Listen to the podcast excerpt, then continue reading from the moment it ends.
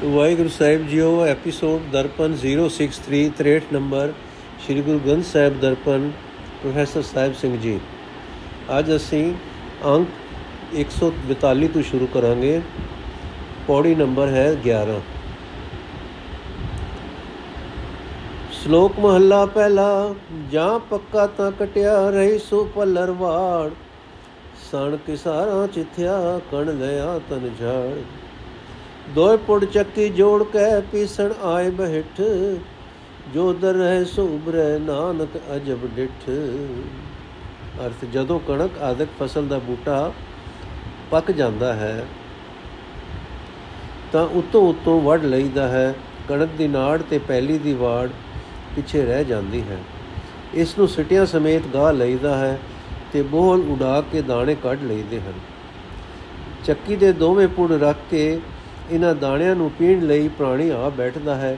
ਪਰ ਇਹ ਨਾਨਕ ਇੱਕ ਅਚਰਜ ਤਮਾਸ਼ਾ ਵੇਖਿਆ ਹੈ, ਜੋ ਦਾਣੇ ਚੱਕੀ ਦੇ ਦਰ ਤੇ ਬਾਵ ਕਿੱਲੀ ਦੇ ਨੇੜੇ ਰਹਿੰਦੇ ਹਨ, ਉਹ ਪੀਸਣੋਂ ਬਚ ਜਾਂਦੇ ਹਨ।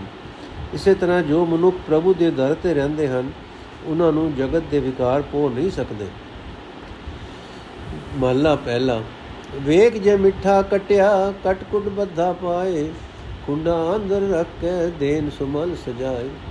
ਰਸ ਕਸ ਟਟਰ ਪਾਈਐ, ਤਪੈ ਤੇ ਵਿਲ ਲਾਏ ਵੀ ਸੋ ਫੋਗ ਸੰਭਾਲੀਐ, ਦਿਚੈ ਅਗ ਜਲਾਏ। ਨਾਨਕ ਮਿੱਠੇ ਪਤਰੀਐ, ਵੇਖੋ ਲੋਕਾਂ ਆਏ। ਨਾਨਕ ਮਿੱਠੇ ਪਤਰੀਐ, ਵੇਖੋ ਲੋਕਾਂ ਆਏ। ਅਰਥੇ ਭਾਈ, ਵੇਖ ਕੇ ਗੰਨਾ ਵੱਡੀ ਦਾ ਹੈ, ਛਿਲ ਛਿਲ ਕੇ ਰੱਸੀ ਪਾ ਕੇ ਬੰਨ ਲਈਦਾ ਹੈ, ਬਾਪ ਭਰੀਆਂ ਬੰਨ ਲਈਦੀਆਂ ਹਨ।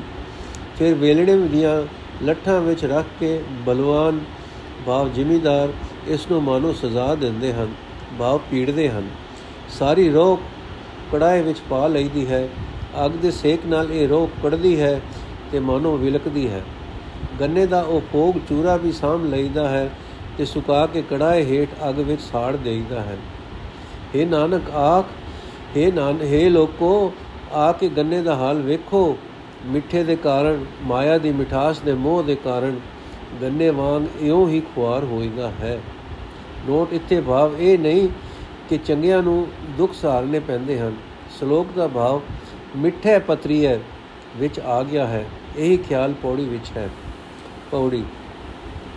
ਇਕ ਨਾ ਮਰਨ ਨਾ ਚਿਤ ਆਸ ਘੜੇਰਿਆ, ਮਰ ਮਰ ਜਮ ਮੈਂ ਨਿਤ ਕਿਸੈ ਨ ਕੇਰਿਆ।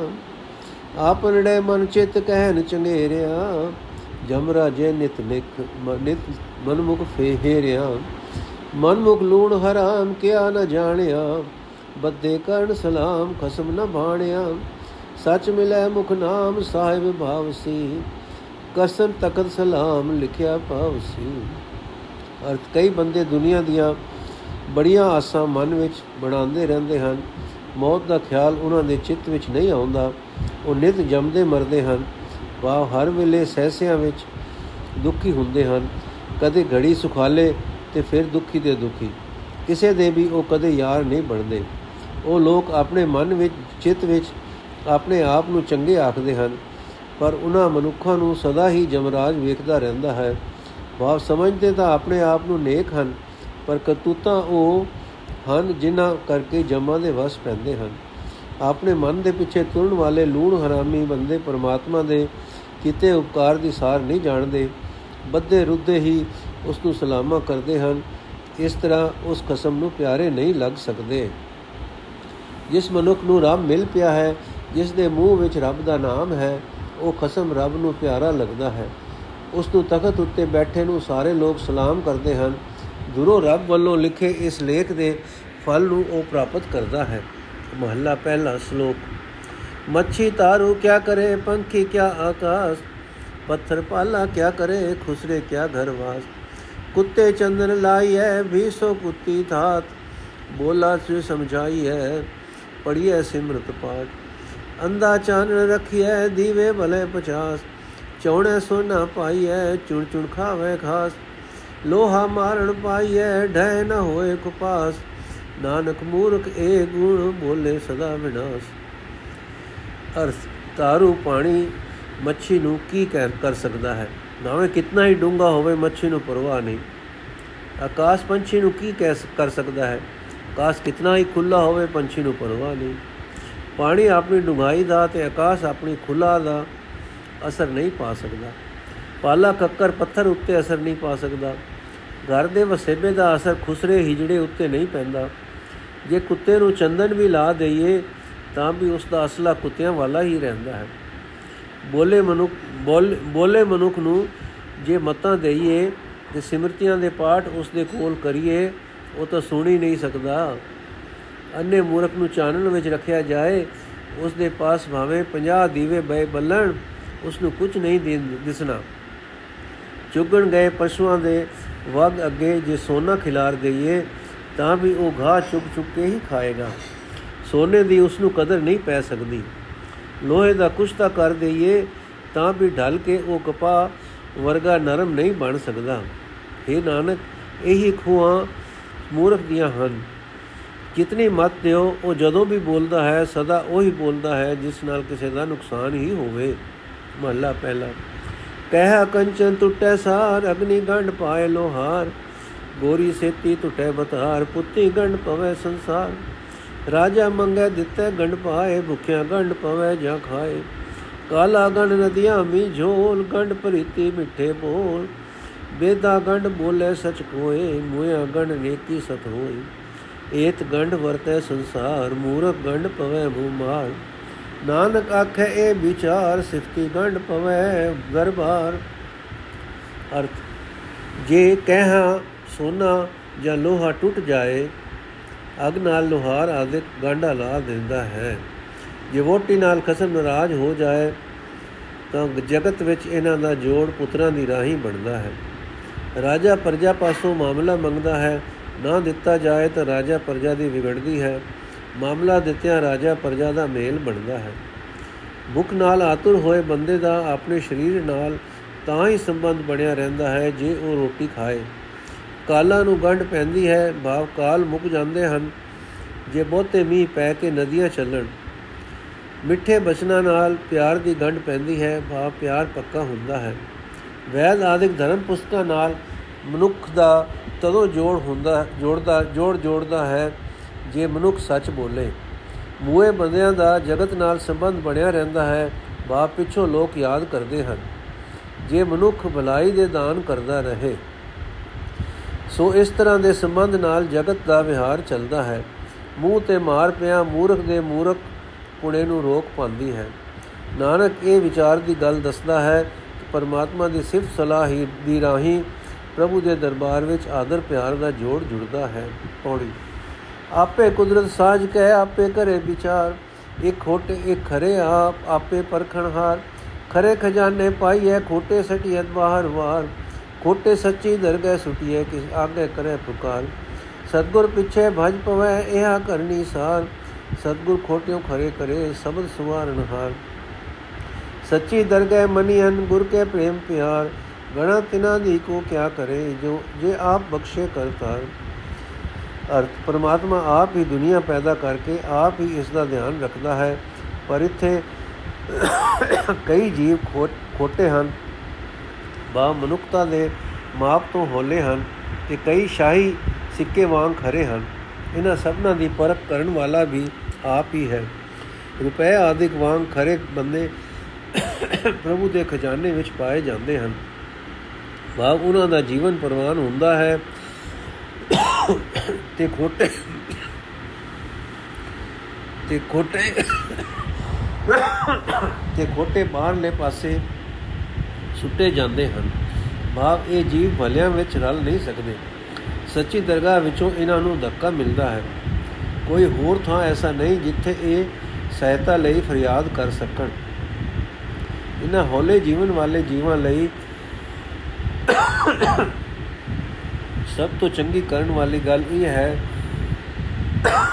ਕਿ ਸਤਗੁਰ ਦੀ ਸ਼ਰਨੀ ਜਾ ਪੜ ਗੁਰੂ ਖੋਟਿਆਂ ਤੋਂ ਖਰੇ ਬਣਾ ਦਿੰਦਾ ਹੈ, ਕਿਉਂਕਿ ਗੁਰੂ ਆਪਣੇ ਸ਼ਬਦ ਦੀ ਰਾਹੀਂ ਖਰੇ ਬਣਾਉਣ ਦੇ ਸਮਰੱਥ ਹੈ। ਫਿਰ ਉਹ ਸਤਗੁਰ ਦੇ ਬਖਸ਼ੇ ਪ੍ਰੇਮ ਪਿਆਰ ਦੇ ਕਾਰਨ ਪਰਮਾਤਮਾ ਦੀ ਦਰਗਾਹ ਵਿੱਚ ਆਦਰ ਪਾਉਂਦੇ ਹਨ ਤੇ ਜਿਨ੍ਹਾਂ ਨੂੰ ਕਰਤਾਰ ਨੇ ਆਪ ਬਖਸ਼ ਲਿਆ, ਉਹਨਾਂ ਦੀ ਐਬ, ਜ਼ੋਈ ਕਿਸੇ ਕੀ ਕਰਨੀ ਹੋਈ। ਉਹਨਾਂ ਦੀ ਐਬ, ਜ਼ੋਈ ਕਿਸੇ ਕੀ ਕਰਨੀ ਹੋਈ। ਸ਼ਲੋਕ ਮਹੱਲਾ ਪਹਿਲਾ, ਹਮ ਜ਼ੇਰ ਜਿਮੀ ਦੁਨੀਆ ਪੀਰਾ ਮਸਾਏ ਕਰ ਆਇਆ, ਮੈਂ ਰਵਦ ਬਾਦਸ਼ਾਹਾਂ ਅਫਜ਼ੂ ਖੁਦਾਏ, ਏਕ ਤੂੰ ਹੀ ਏਕ ਤੂੰ ਹੀ ਅਰਥ, ਪੀਰ, ਸ਼ੇਖ, ਰਾਏ ਆਦਿਕ ਸਾਰੀ ਦੁਨੀਆ ਧਰਤੀ ਦੇ ਥੱਲੇ ਅੰਤ ਨੂੰ ਆ ਜਾਂਦੇ ਹਨ। ਇਸ ਧਰਤੀ ਦੇ ਤੇ ਹੁਕਮ ਕਰਨ ਵਾਲੇ ਬਾਦਸ਼ਾਹ ਵੀ ਨਾਸ ਹੋ ਜਾਂਦੇ ਹਨ। ਸਦਾ ਟਿਕੇ ਰਹਿਣ ਵਾਲਾ, ਹੈ ਖੁਦਾਏ, ਇੱਕ ਤੂੰ ਹੀ ਹੈ, ਇੱਕ ਤੂੰ ਹੀ ਹੈ। ਮਹੱਲਾ ਪਹਿਲਾ, ਨ ਦੇਵ ਦਾਨਵਾ ਨਰ ਨ ਸਿੱਧ ਸਾਧਕਾਂ ਦਰਾ। ਅਸਤ ਏਕ ਦਿਗਰ ਕੋਈ, ਏਕ ਤੂੰ ਹੀ ਏਕ ਤੂੰ ਹੀ ਅਰਥ ਨਾ ਦੇਵਤੇ, ਨਾ ਦੈਂਤ, ਨਾ ਮਨੁੱਖ, ਨਾ ਜੋਗ ਸਾਧਨਾ ਵਿੱਚ ਪੁੱਗੇ ਜੋਗੀ, ਨਾ ਜੋਗ ਸਾਧਨ ਕਰਨ ਵਾਲੇ ਕੋਈ ਵੀ ਧਰਤੀ ਤੇ ਨਾ ਰਿਹਾ। ਸਦਾ ਥੇ ਰਹਿਣ ਵਾਲਾ ਹੋਰ ਦੂਜਾ ਕੌਣ ਹੈ? ਸਦਾ ਕਾਇਮ ਰਹਿਣ ਵਾਲਾ, ਹੈ ਪ੍ਰਭੂ, ਇੱਕ ਤੂੰ ਹੀ ਹੈ, ਇੱਕ ਤੂੰ ਹੀ ਹੈ। ਮਹੱਲਾ ਪਹਿਲਾ। ਨਾ ਦਾਦੇ ਦੇਹੰਦ ਆਦਮੇ, ਨਾ ਸਪਤ ਜੇਰ ਜਿਮੀ। ਅਸਤ ਏਕ ਦਿਗਰ ਕੋਈ, ਏਕ ਤੂੰ ਹੀ ਏਕ ਤੂੰ ਹੀ ਨਾ ਹੀ ਇਨਸਾਫ ਕਰਨ ਵਾਲੇ, ਭਾਵ ਦੂਜਿਆਂ ਦੇ ਝਗੜੇ ਨਿਬੇੜਨ ਵਾਲੇ ਆਦਮੀ ਸਦਾ ਟਿੱਕੇ ਰਹਿਣ ਵਾਲੇ ਹਨ। ਨਾ ਹੀ ਧਰਤੀ ਦੇ ਹੇਠਲੇ ਸਤ ਪਤਾਲ ਦੀ ਹੀ ਸਦਾ ਰਹਿ ਸਕਦੇ ਹਨ। ਸਦਾ ਰਹਿਣ ਵਾਲਾ ਹੋਰ ਦੂਜਾ ਕੌਣ ਹੈ? हे ਪ੍ਰਭੂ, ਸਦਾ ਕਾਇਮ ਰਹਿਣ ਵਾਲਾ ਇੱਕ ਤੂੰ ਹੀ ਹੈ। ਮਹੱਲਾ ਪਹਿਲਾ। ਨ ਸੂਰ ਸਸ ਮੰਡਲੋ, ਨ ਸਪਤ ਦੀਪ, ਨ ਜਲੋ। ਅਨ ਪੌਣ ਥਿਰ ਨ ਕੋਈ, ਏਕ ਤੂੰ ਹੀ ਏਕ ਤੂੰ ਹੀ ਅਰਥ, ਨਾ ਸੂਰਜ, ਨਾ ਚੰ드ਰਮਾ ਨਾ ਦੇਹ, ਨਾ ਨਾ ਇਹ ਦੇਦਾ ਅਸਮਾਨ, ਨਾ ਇਹ ਦਿਸਦਾ ਆਕਾਸ਼, ਨਾ ਧਰਤੀ ਤੇ ਸਤ ਦੀਪ, ਨਾ ਪਾਣੀ, ਨਾ ਅੰਨ, ਨਾ ਹਵਾ, ਕੋਈ ਵੀ ਥਿਰ ਰਹਿਣ ਵਾਲਾ ਨਹੀਂ। ਸਦਾ ਰਹਿਣ ਵਾਲਾ ਹੈ ਪ੍ਰਭੂ, ਇੱਕ ਤੂੰ ਹੀ ਹੈ, ਇੱਕ ਤੂੰ ਹੀ ਹੈ। ਮਹੱਲਾ ਪਹਿਲਾ, ਨਾ ਰਿਜਕ ਦਸਤ ਆਕਸੇ ਹਮਾਰਾ ਏਕ ਆਸ ਵਸੇ। ਅਸਤ ਏਕ ਦਿਗਰ ਕੋਈ, ਏਕ ਤੂੰ ਹੀ ਏਕ ਤੂੰ ਹੀ ਅਰਥ, ਜੀਵਾਂ ਦਾ ਰਿਜਕ ਪਰਮਾਤਮਾ ਤੋਂ ਬਿਨਾ ਕਿਸੇ ਜ਼ੋਰ ਦੇ ਹੱਥ ਵਿੱਚ ਨਹੀਂ ਹੈ। ਸਭ ਜੀਵਾਂ ਨੂੰ ਬਸ ਇੱਕ ਪ੍ਰਭੂ ਦੀ ਆਸ ਹੈ ਕਿਉਂਕਿ ਸਦਾ ਥਿਰ ਹੋਰ ਹੈ ਹੀ ਕੋਈ ਨਹੀਂ। ਸਦਾ ਰਹਿਣ ਵਾਲਾ ਹੈ ਪ੍ਰਭੂ, ਇੱਕ ਤੂੰ ਹੀ ਹੈ। ਮਹੱਲਾ ਪਹਿਲਾ। ਪਰੰਦੇ ਨ ਗਿਰਾ ਜ਼ਰ ਦਰਖਤ ਆਬ ਆਸ ਕਰ। ਦੇਹੰਦ ਸੋਈ, ਏਕ ਤੂੰ ਹੀ ਏਕ ਤੂੰ ਹੀ ਅਰਥ ਪੰਛੀਆਂ ਦੇ ਗੰਡੇ ਪੱਲੇ ਧਨ ਨਹੀਂ ਹੈ, ਉਹ ਪ੍ਰਭੂ ਦੇ ਬਣਾਏ ਹੋਏ ਰੁੱਖਾਂ ਤੇ ਪਾਣੀ ਦਾ ਆਸਰਾ ਹੀ ਲੈਂਦੇ ਹਨ।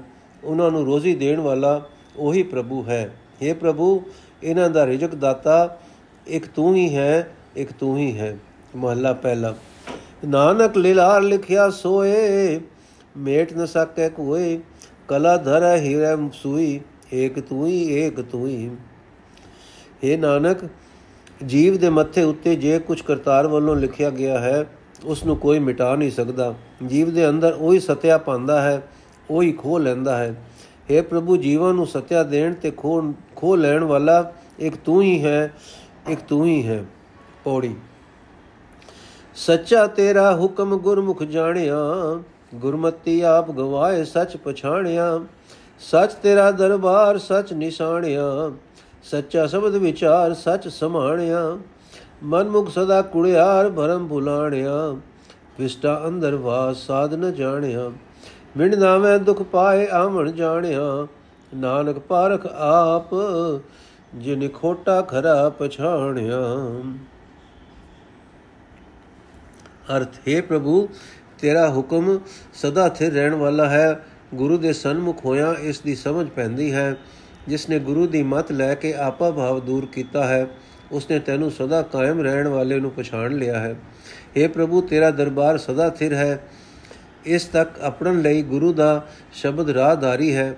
ਜਿਨ੍ਹਾਂ ਨੇ ਸੱਚੇ ਸ਼ਬਦ ਨੂੰ ਵਿਚਾਰਿਆ ਹੈ, ਉਹ ਸੱਚ ਵਿੱਚ ਲੀਨ ਹੋ ਜਾਂਦੇ ਹਨ। ਪਰ ਮਨ ਦੇ ਪਿੱਛੇ ਤੁਰਨ ਵਾਲੇ ਕੂੜ ਹੀ ਵਿਹਾਜਦੇ ਹਨ।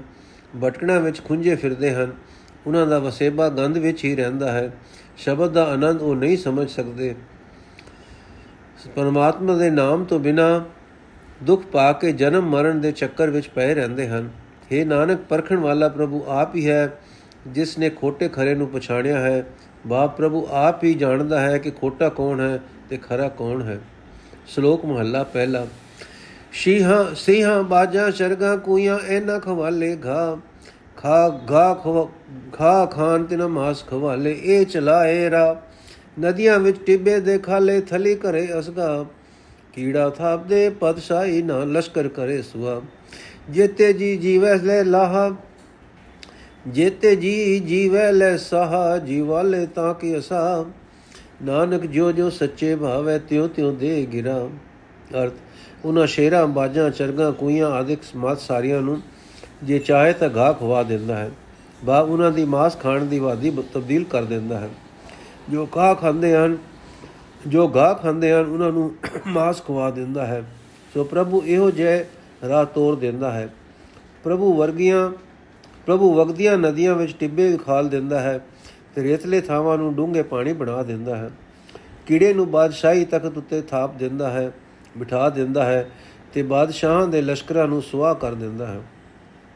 ਜਿਤਨੇ ਵੀ ਜੀਵ ਜਗਤ ਵਿੱਚ ਜਿਉਂਦੇ ਹਨ, ਸਾਹ ਲੈ ਕੇ ਜਿਉਂਦੇ ਹਨ ਭਾਵ ਤਦ ਤੱਕ ਜਿਉਂਦੇ ਹਨ, ਤਦ ਤੱਕ ਜਦ ਤੱਕ ਸਾਹ ਲੈਂਦੇ ਹਨ। ਪਰ ਜੇ ਪ੍ਰਭੂ ਜਿਉਂਦੇ ਰੱਖਣ ਚਾਹੇ, ਤਾਂ ਸਾਹ ਦੀ ਵੀ ਕੀ ਮੁਤਾਜੀ ਹੈ? ਪਰ ਜੇ ਪ੍ਰਭੂ ਜਿਉਂਦੇ ਰੱਖਣੇ ਚਾਹੇ, ਤਾਂ ਸ਼ਾਹ ਦੀ ਵੀ, ਸਾਹ ਦੀ ਵੀ ਕੀ ਮੁਤਾਜੀ ਹੈ? ਇਹ ਨਾਨਕ, ਜਿਵੇਂ ਜਿਵੇਂ ਪ੍ਰਭੂ ਦੀ ਰਜਾ ਹੈ, ਤਿਵੇਂ ਤਿਵੇਂ ਜੀਵਾਂ ਨੂੰ ਰੋਜ਼ੀ ਦਿੰਦਾ ਹੈ। ਮਹੱਲਾ ਪਹਿਲਾ। ਇੱਕ ਮਾਸ ਖਾਰੀ, ਇੱਕ ਤ੍ਰਿਣ ਖਾਏ, ਇੱਕ ਨਾ ਛੱਤੀ ਅੰਮ੍ਰਿਤ ਪਾਏ। ਇੱਕ ਮਿਟੀਆਂ ਮੈਂ ਮਿਟੀਆਂ ਖਾਏ, ਇੱਕ ਪੌਣ ਸੁਮਾਰੀ ਪੌਣ ਸੁਮਾਰ, ਇੱਕ ਨਿਰੰਕਾਰੀ ਨਾਮ ਆਧਾਰ, ਜੀਵੇ ਦਾਤਾ ਮਰੇ ਨ ਕੋਏ, ਨਾਨਕ ਮੁਠੇ ਜਾਏ ਨਾਹੀ ਮਨ ਸੋਏ। ਕਈ ਜੀਵ ਮਾਸ ਖਾਣ ਵਾਲੇ ਹਨ, ਕਈ ਘਾਹ ਖਾਂਦੇ ਰਹਿਣ, ਖਾਂਦੇ ਹਨ। ਕਈ ਪ੍ਰਾਣੀਆਂ ਨੂੰ ਕਈ ਕਿਸਮਾਂ ਦੇ ਸਵਾਦਲੇ ਭੋਜਨ ਮਿਲਦੇ ਹਨ ਤੇ ਕਈ ਮਿੱਟੀ ਵਿੱਚ ਰਹਿ ਕੇ ਮਿੱਟੀ ਖਾਂਦੇ ਹਨ। ਕਈ ਪ੍ਰਾਣਾਯਾਮ ਤੇ ਅਭਿਆਸੀ ਪ੍ਰਾਣਾਯਾਮ ਵਿੱਚ ਲੱਗੇ ਰਹਿੰਦੇ ਹਨ। ਕਈ ਨਿਰੰਕਾਰ ਦੇ ਉਪਾਸਕ ਉਸ ਦੇ ਨਾਮ ਦੇ ਆਸਰੇ ਜਿਉਂਦੇ ਹਨ। ਜੋ ਮਨੁੱਖ ਇਹ ਮੰਨਦਾ ਹੈ ਕਿ ਸਿਰ ਤੇ ਦਾਤਾ ਰਾਖਾ ਹੈ, ਉਹ ਪ੍ਰਭੂ ਨੂੰ ਵਿਸਾਰ ਕੇ ਆਤਮਿਕ ਮੌਤ ਨਹੀਂ ਮਰਦਾ। ਇਹ ਨਾਨਕ, ਉਹ ਜੀਵ ਠੱਗੇ ਜਾਂਦੇ ਹਨ, ਜਿਨ੍ਹਾਂ ਦੇ ਮਨ ਵਿੱਚ ਉਹ ਪ੍ਰਭੂ ਨਹੀਂ ਹੈ। ਪੌੜੀ। ਪੂਰੇ ਗੁਰ ਕੀ ਕਾਰ ਕਰਮ ਕਮਾਈ ਹੈ, ਗੁਰਮਤੀ ਆਪ ਗਵਾਏ ਨਾਮ ਧਿਆਈ ਹੈ, ਦੂਜੀ ਕਾਰੇ ਲਗ ਜਨਮ ਗਵਾਈ ਹੈ। ਵਿਣ ਨਾਮੈ ਸਭ ਵਿਸ਼ ਪੈਂਜੇ ਖਾਈ ਹੈ ਸੱਚਾ ਸਬਦ ਸਲਾਹ ਸੱਚ ਸਮਾਈ ਹੈ ਵਿਣ ਸਤਗੁਰ ਸੇਵੇ ਨਾਹੇ, ਸੁਖ ਨਿਵਾਸ ਫਿਰ ਫਿਰ ਆਈ ਹੈ ਦੁਨੀਆ ਖੋਟੀ ਰਾਸ, ਕੂੜ ਕਮਾਈ ਹੈ ਨਾਨਕ ਸੱਚ ਖਰਾ ਸਲਾਹ ਪੜ ਸਿਓ ਪਤ ਸਿਓ ਜਾਈ ਹੈ ਅਰਥ, ਪ੍ਰਭ ਪੂਰੇ ਸਤਗੁਰ ਦੀ ਦੱਸੀ ਹੋਈ ਕਾਰ ਪ੍ਰਭੂ ਦੀ ਮਿਹਰ ਨਾਲ ਹੀ ਕੀਤੀ ਜਾ ਸਕਦੀ ਹੈ। ਗੁਰੂ ਦੀ ਮਤ ਨਾਲ ਆਪਾ ਭਾਵ ਗਵਾ ਕੇ ਪ੍ਰਭੂ ਦਾ ਨਾਮ ਸਿਮਰਿਆ ਜਾ ਸਕਦਾ ਹੈ। ਪ੍ਰਭੂ ਦੀ ਬੰਦਗੀ ਵਿਸਾਰ ਕੇ ਹੋਰ ਕੰਮ ਵਿੱਚ ਰੁਝਿਆ ਮਨੁੱਖਾ ਜਨਮ ਵਿਅਰਥ ਜਾਂਦਾ ਹੈ, ਕਿਉਂਕਿ ਨਾਮ ਨੂੰ ਵਿਸਾਰ ਕੇ ਜੋ ਕੁਝ ਪਹਿਨੀ ਖਾਈਦਾ ਹੈ, ਉਹ ਆਤਮਿਕ ਜੀਵਨ ਵਾਸਤੇ ਜ਼ਹਿਰ ਸਮਾਨ ਹੋ ਜਾਂਦਾ ਹੈ। ਸਤਗੁਰ ਦਾ ਸੱਚਾ ਸ਼ਬਦ ਗਾਵਿਆਂ, ਸੱਚੇ ਪ੍ਰਭੂ ਵਿੱਚ ਜੁੜੀਦਾ ਹੈ। ਗੁਰੂ ਦੀ ਦਸਤੀ ਕਾਰ ਕਰਨ ਤੋਂ ਬਿਨਾ ਸੁਖ ਵਿੱਚ ਮਨ ਦਾ ਟਿਕਾਓ ਨਹੀਂ ਹੋ ਸਕਦਾ। ਮੁੜ ਮੁੜ ਜਨਮ ਮਰਨ ਵਿੱਚ ਆਈਦਾ ਹੈ। ਦੁਨੀਆ ਦਾ ਪਿਆਰ ਖੋਟੀ ਪੂੰਜੀ ਹੈ, ਇਹ ਕਮਾਈ ਕੂੜ ਦਾ ਵਪਾਰ ਹੈ। ਇਹ ਨਾਨਕ, ਨਿਰੋਲ ਸਦਾ ਥਿਰ ਪ੍ਰਭੂ ਦੀ ਸਿਫਤ ਸਲਾਹ ਕਰਕੇ ਇਥੋਂ ਇੱਜ਼ਤ ਨਾਲ ਜਾਈਦਾ ਹੈ। ਸ਼ਲੋਕ ਮਹੱਲਾ ਪਹਿਲਾ, ਤੁਧ ਭਾਵੇ ਤਾ ਵਾਵੇ ਗਾਵੇ ਤੁਧ ਭਾਵੇ, ਜਲ ਨਾਵੇ, ਜਾਂ ਤੁਧ ਭਾਵੇ ਤਾ ਕਰੇ ਵਿਤੂ ਵਿਭੂ ਤਾ ਕਰੇ ਵਿਭੂ ਵਿਭੂਤਾ ਸਿੰਘੀ ਨਾਦ ਵਜਾਵੇ। ਜਾਂ ਤੁਧ ਭਾਵੇ ਤਾ ਪੜੇ ਕਤੇ ਬਾ ਮੂਲਾ ਸੇਕ ਕਹਾਵੇ, ਜਾਂ ਤੁਧ ਭਾਵੇ ਤਾ ਹੋਵੇ ਰਾਜੇ ਰਸਕਸ ਬਹੁਤ ਕਮਾਵੇ। ਜਾਂ ਤੁਧ ਭਾਵੇ ਤੇਗ ਬਗਾਵੇ ਸਿਰ ਮੁੰਡੀ ਕਟ ਜਾਵੇ। ਜਾਂ ਤੁਧ ਭਾਵੇ ਸ਼ਾਇਦ ਸੰਤਰ, ਸੁਣ ਗੱਲਾਂ ਘਰ ਆਵੇ। ਜਾਂ ਤੁਧ ਭਾਵੇ ਨਾਇ ਰਚਾਵੇ, ਤੁਧ ਬਾਣੇ ਤੂੰ ਭਾਵੇ ਨਾਨਕ ਇਹ ਹੈ ਬੇਨੰਤੀ, ਹੋਰ ਸਗਲੇ ਕੂੜ ਕਮਾਵੇ।